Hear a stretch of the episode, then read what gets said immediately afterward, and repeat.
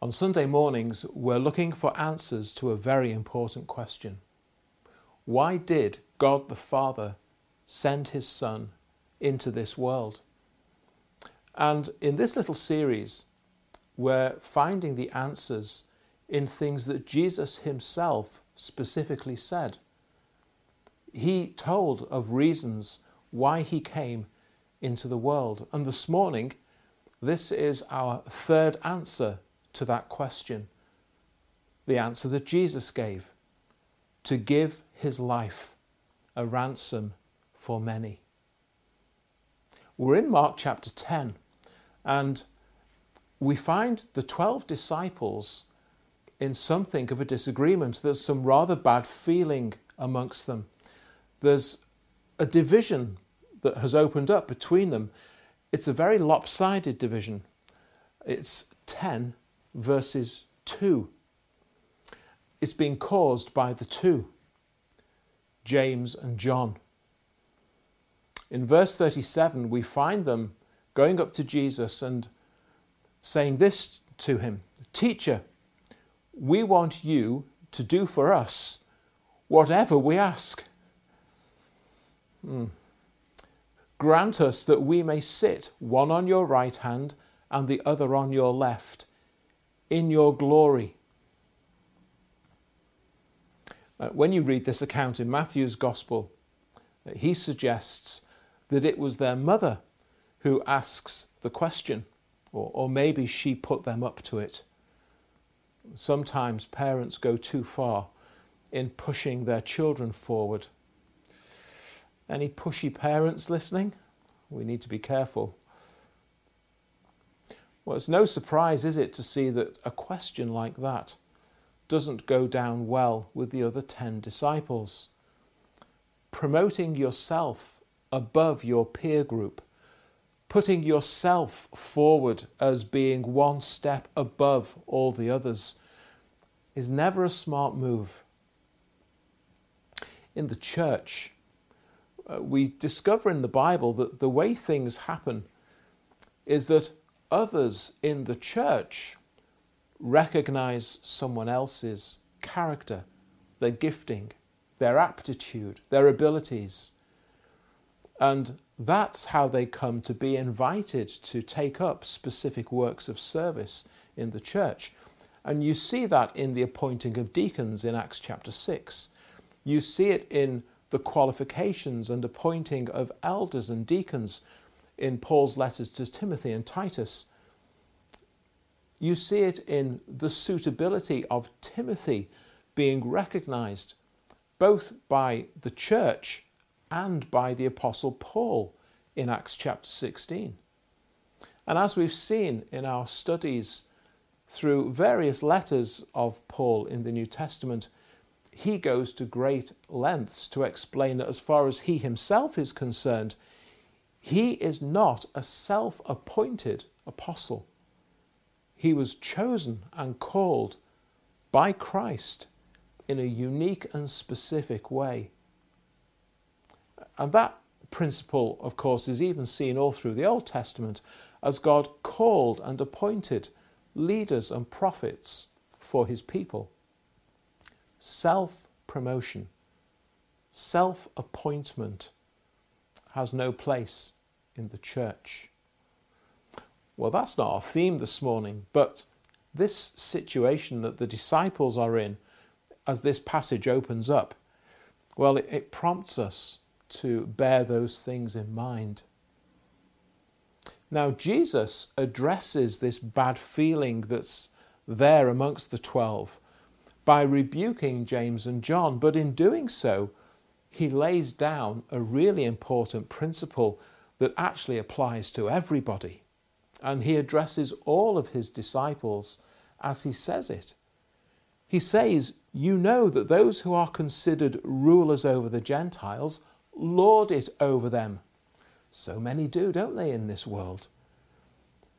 Their great ones exercise authority over them. But it's the manner in which they do it that's the issue so often, isn't it? Yet it shall not be so among you. But whoever desires to become great among you shall be your servant. And whoever of you desires to be first shall be slave of all. You might remember a few weeks back, Mr. Olliott talking about the fact that the church needs to be served by elders. There it is. Well, that's quite a statement, isn't it? But even that actually isn't our theme this morning, because Jesus went on to say something even more astounding in the next verse, where he says, Even the Son of Man, referring to himself, even the Son of Man did not come to be served, but to serve. If there's anyone who could expect to be served, if there was anyone who was worthy of being served, it's God in the form of Christ.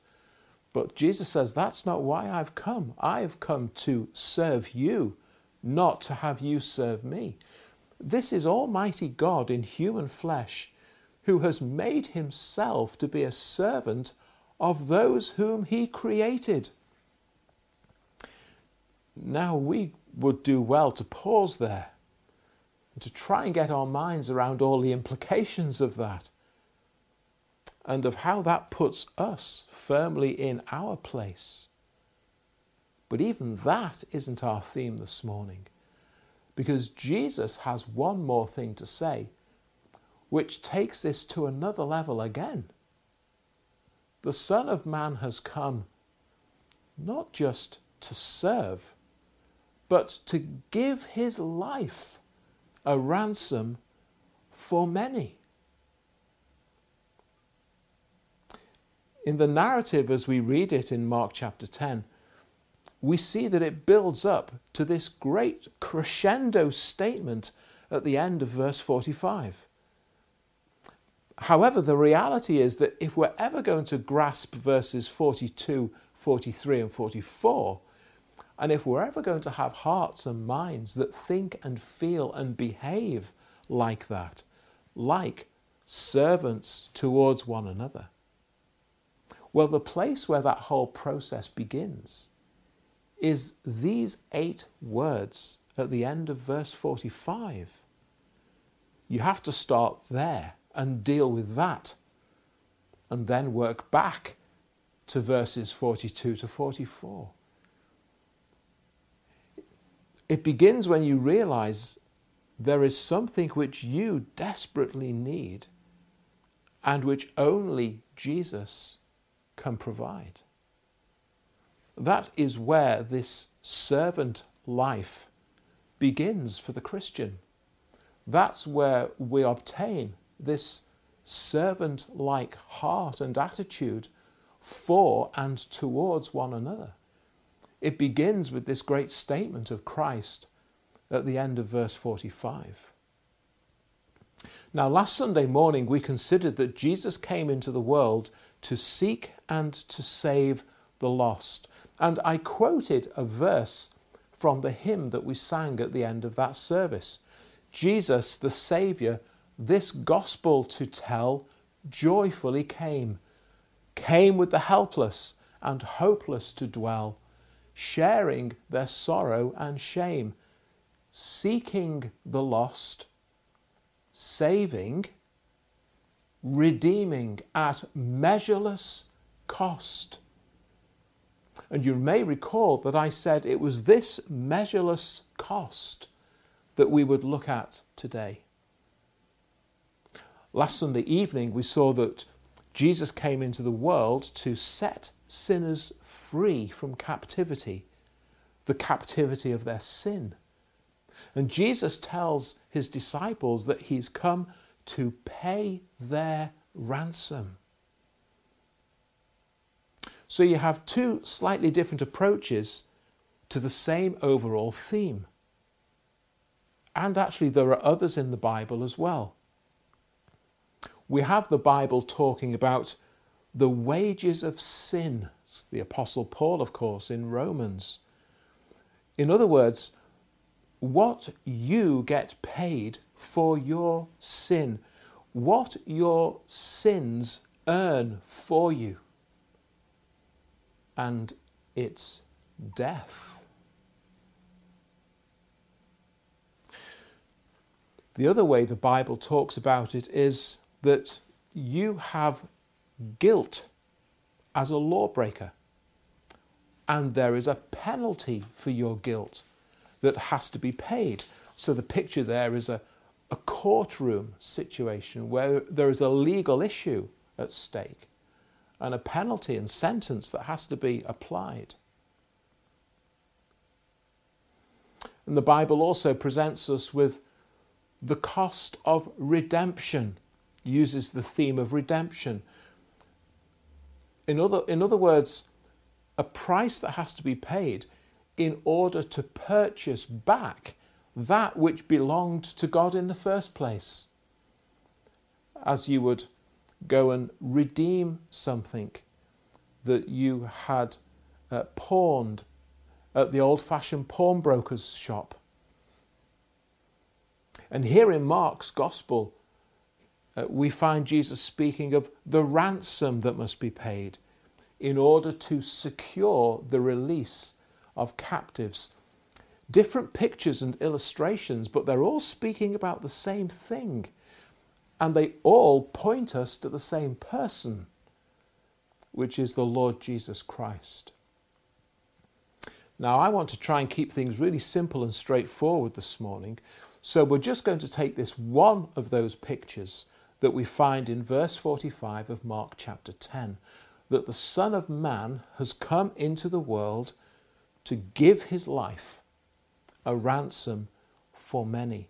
And I want to break that phrase down into three little sections and we'll consider each one of them in turn.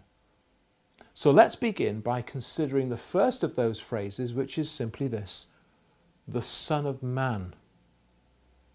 This is the, the term that Jesus frequently uses to address his audience about himself. He speaks of himself as being the Son of Man. Now, the actual phrase Son of Man you'll find used widely in the Old Testament, and there it's used simply to speak of a man. You'll find it employed profusely in the book of Ezekiel, where it's clear that Ezekiel uses that phrase to speak of himself in the same way that Jesus does.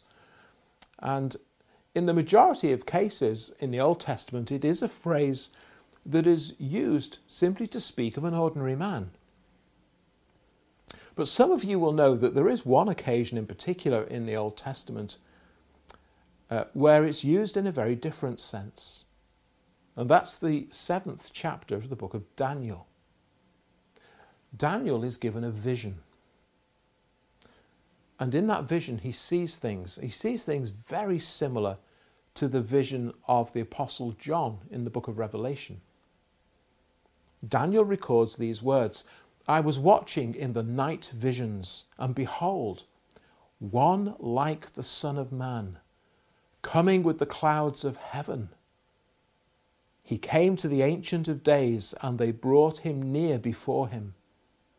Then to him was given dominion and glory and a kingdom that all peoples, nations, and languages should serve him.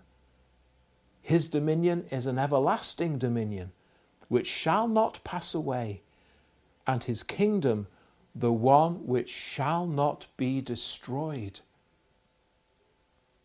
Well, there's no doubt at all that the Jews believed this Son of Man to be God's Messiah. Because after Jesus was arrested on the night before he was crucified, he was asked a question. You can find it a few chapters on in Mark in chapter 14. We read this The high priest asked Jesus, saying to him, Are you the Christ, the Son of the Blessed? Jesus said, I am and you will see the Son of Man sitting at the right hand of the power and coming with the clouds of heaven. Well, that was enough for the high priest and all of those with him. They understood the implications of what it was that Jesus has just said and claimed about himself. Jesus is claiming that he is the one who has come from heaven, that he is the one who has a place at the right hand of God the Father. The high priest tore his clothes and said, What further need do we have of witnesses? They've been paying witness, false witnesses to give testimony against Jesus falsely. We don't need them anymore. You have heard the blasphemy. What do you think? And they all condemned him to be deserving of death. You see, when Jesus claims to be the Son of Man from the right hand of the Father, here is a claim of divinity. Here is a claim that he is the one who has come down from heaven. What did Stephen say in Acts chapter 7 just before he was stoned to death? Look, he said, I see the heavens opened and the Son of Man standing at the right hand of God. And he uses the very phrase that Jesus used so frequently concerning himself, the Son of Man. And he says, There he is in heaven, alongside God. Not bowing his face, hiding his face like the angels do, but standing at the right hand of God, an exalted place, a divine place. And the Apostle John, towards the end of his life, was he was given that vision by Jesus, which is recorded for us in the book of Revelation. He says there in Revelation chapter 1 Having turned, I saw seven golden lampstands. In the midst of the seven lampstands, one like the Son of Man, clothed with a garment down to the feet, girded about the chest with a golden band. His head and hair were white like wool, as white as snow. His eyes like a flame of fire. His feet like fine brass, as if refined in a furnace, his voice as the sound of many waters. He had in his right hand seven stars. Out of his mouth went a sharp two edged sword, and his countenance was like the sun shining in its strength. And when I saw him, I fell at his feet as dead just like Isaiah did in chapter 6 of his book in the Old Testament. Why? Because this one upon whom their eyes were set in these visions that they had was none other, none other than the Lord Jesus Christ, who is God. And faced with such a display of divine power and authority and holiness and righteousness, a sinful man finds himself collapsing to the ground with his face in the dirt.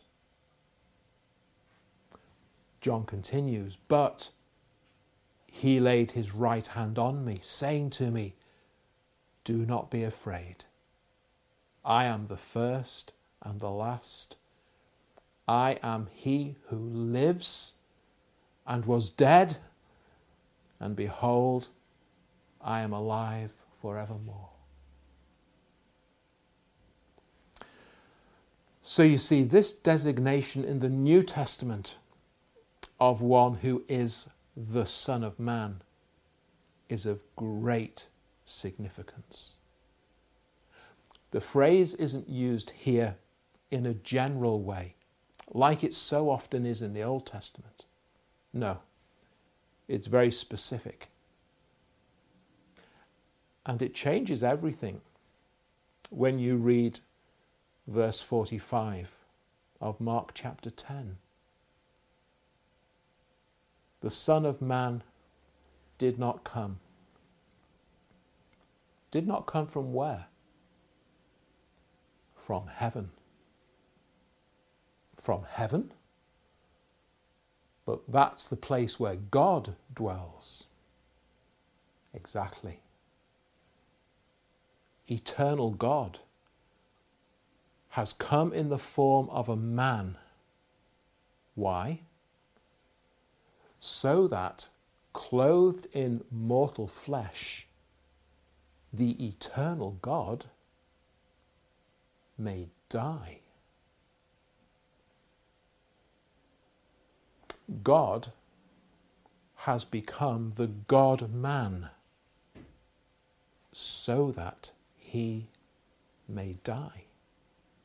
He has come, point number two, to give his life. Let me ask you a question.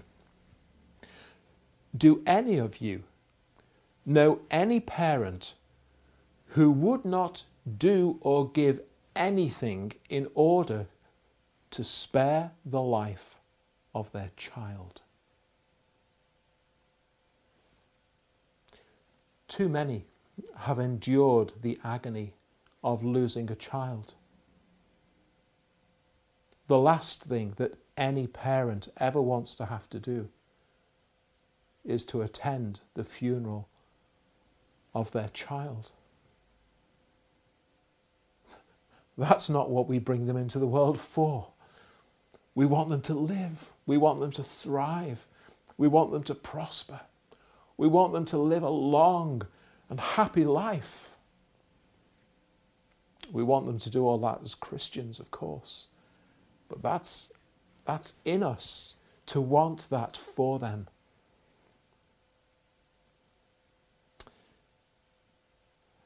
Talking with his disciples in John chapter 10.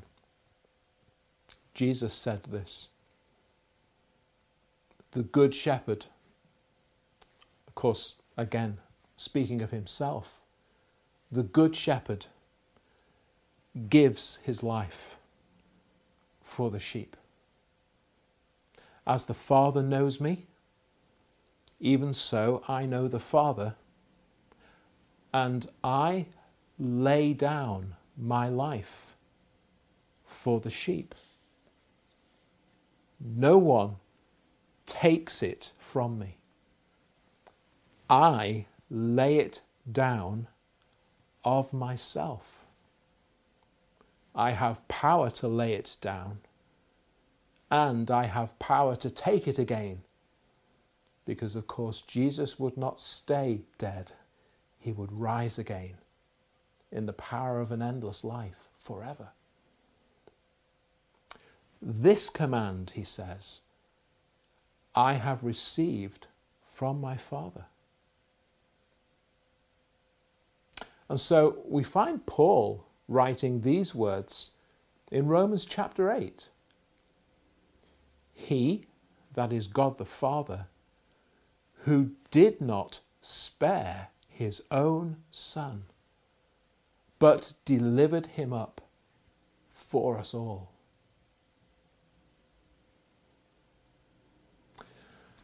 So many people in the world have it in for God. Have you met any of them? Why would a God who you claim to be a God of love and mercy and grace, why would he why would he initiate the slaughter that we read of in the Old Testament? Why does he permit so much suffering in the world? Why do children get cancer? Men like Stephen Fry ask those kinds of questions in public. They get applauded by many for presenting the God of the Bible as this nasty, pernicious figure. It's one of the words Stephen Fry uses about God pernicious, nasty, vindictive. This God who does and who allows such terrible things. How can you speak of such a God as being a God of love and compassion and mercy and grace? Now, we need to remember, as we've seen, we saw this on, uh, on Wednesday evening. We, we were reminded about this in 2 Corinthians chapter 4. In their sinfulness, their, their minds are blinded. And so their confusion and their revulsion in their blindness, actually, in some ways, it's understandable. Our only response can be to continue to proclaim the truth and to urge them to see the truth which lies behind verses such as Mark chapter 10, verse 45.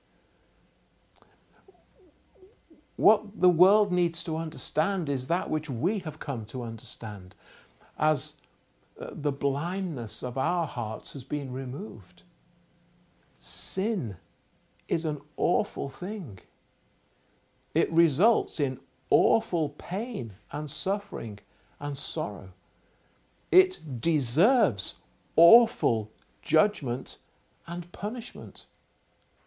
And it requires the most amazing act of sacrifice this world has ever known if it is to be remedied. Sinful, worldly hearts and minds are blinded to these truths and realities. These things are spiritually discerned. They require the work of the Holy Spirit within them if they are to be understood. And so, where is your God of love? They ask. And you can, maybe you have heard their jeering, mocking voices of these who are held captive in their sins.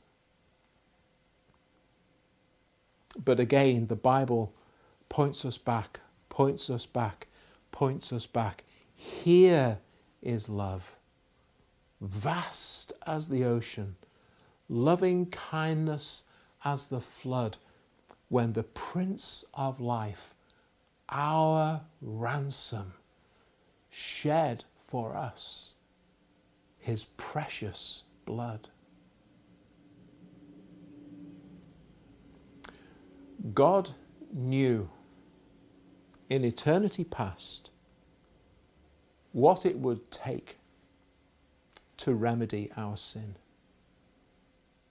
And because God so loved the world, he gave his only Son. And he demonstrates his love in that while we were still sinners, Christ died for us. Jesus came into the world to be sin's remedy, to be our ransom, your ransom, my ransom, to pay because of our sin. The Son of Man came to give his life a ransom for many. So that's now our third and final point. He came to be a ransom for many. Well, it's been the plot of many a work of fiction, uh, many Hollywood movies, and occasionally even hits the headlines in a real life or death drama. Someone has been kidnapped, or someone is held captive, and in order to secure their release, a ransom must be paid. Now, the interesting thing about the ransom that Jesus is going to pay is that it isn't actually the one who holds us captive who is demanding the payment. I don't know if you've ever thought about that. Usually it's the one who holds us captive who demands payment but not in this case. Satan actually has no desire that we should be released from his clutches. He has no desire that we should be reconciled to God.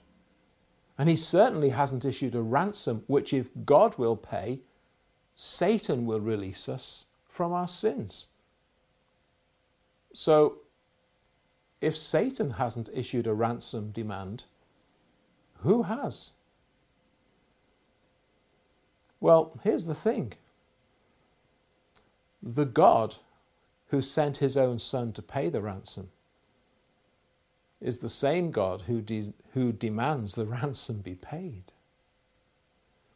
And you might say, well, that really doesn't make any sense. Why would he go to all that trouble? Why doesn't he just cancel out our sins and not bother sending Jesus? Why does he send his own son to suffer? Why doesn't he just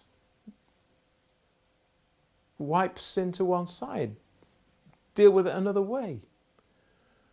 Well, you see, it's like this God is so holy, so righteous, so just. Our sins cannot be ignored. Our sins cannot be overlooked. Sin must be judged. And having been judged, must be condemned. And having been condemned, must be punished. Sin is lawlessness and open rebellion against a holy God. It's the most heinous of offences against the God of heaven. And every man and woman and boy and girl is guilty. And sin has incurred a penalty, which is death. And by death, it means, well, it means physical death in this life but it also means an eternal death, which we enter into at the day of judgment. But all through the Old Testament, God has shown that He has decreed that He is prepared to accept the death of another on behalf of those who are guilty. If someone will pay the price, this one may go free. Mercy and grace beyond degree will be shown to those who are guilty in their sins. But the penalty still must be paid. Now, in the Old Testament, that sacrificial system that we see being performed in the tabernacle and then in the temple at Jerusalem by the priests, that whole system was established by God to demonstrate this principle and to be a vivid pictorial illustration of one payment, one sacrifice, which would happen one day, which would be the only sufficient payment. And so you have animals which must be the choice of the herd or the flock without blemish. There must be death, there must be bloodshed for the forgiveness and for the remission of sins. For without that, our own death will be the wages of sin. But it was always God's design that the Lord Jesus Christ would come into the world to save sinners. This is why in Hebrews, all of that Old Testament system of sacrifice is referred to as types and shadows of the good things to come, which would all end when that good thing has come. And all of those things did end because Jesus came to pay the ransom. He is that one final, once for all sacrifice and payment for sin. There are so many wonderful passages in Hebrews which speak about these things, lots to choose from. I've just chosen one for this morning beginning reading from verse 22 of chapter 7 of Hebrews. Jesus has become a surety, or we might like to use the word a, a certain guarantee of a better covenant, a covenant between God and sinners. There were many Old Testament priests, because they were prevented by death from continuing. They served for a time, they died, they were replaced. They served for a time, they died, they were replaced, and so on. But Jesus, because he continues forever, he has an unchangeable priesthood. He continues as priest forever. Therefore, he is also able to save to the uttermost those who come to God through him, since he always lives to make intercession for them. For such a high priest was fitting for us, who is holy, harmless, undefiled, separate from sinners, and has become higher than the heavens, who does not need daily, as those high priests in the Old Testament, to offer up sacrifices first for his own sins and then for the people's. Jesus had no sins of his own. That's what makes him the perfect sacrifice. This Jesus did once for all when he offered up himself. 2,000 years before Jesus died, Abraham was standing over an altar at the top of a mountain, ready to plunge a knife into his own son in accordance with the instruction that God had given him. Yet, on the way up the mountain, Isaac looked around and asked him, Where is the animal that we are to offer as a sacrifice to God? And Abraham said to Isaac, my son. God will provide for himself the lamb. And he did for Abraham, and Isaac was spared. And he has for sinners like you and me, that you and I may be spared to be set free from sin, for the justice of God to be satisfied, for sinners to be forgiven and pardoned. Jesus came and gave his life a ransom for many. Will you show yourself to be one of them by turning from your sins? and believing and trusting in Jesus Christ as your Saviour and Lord.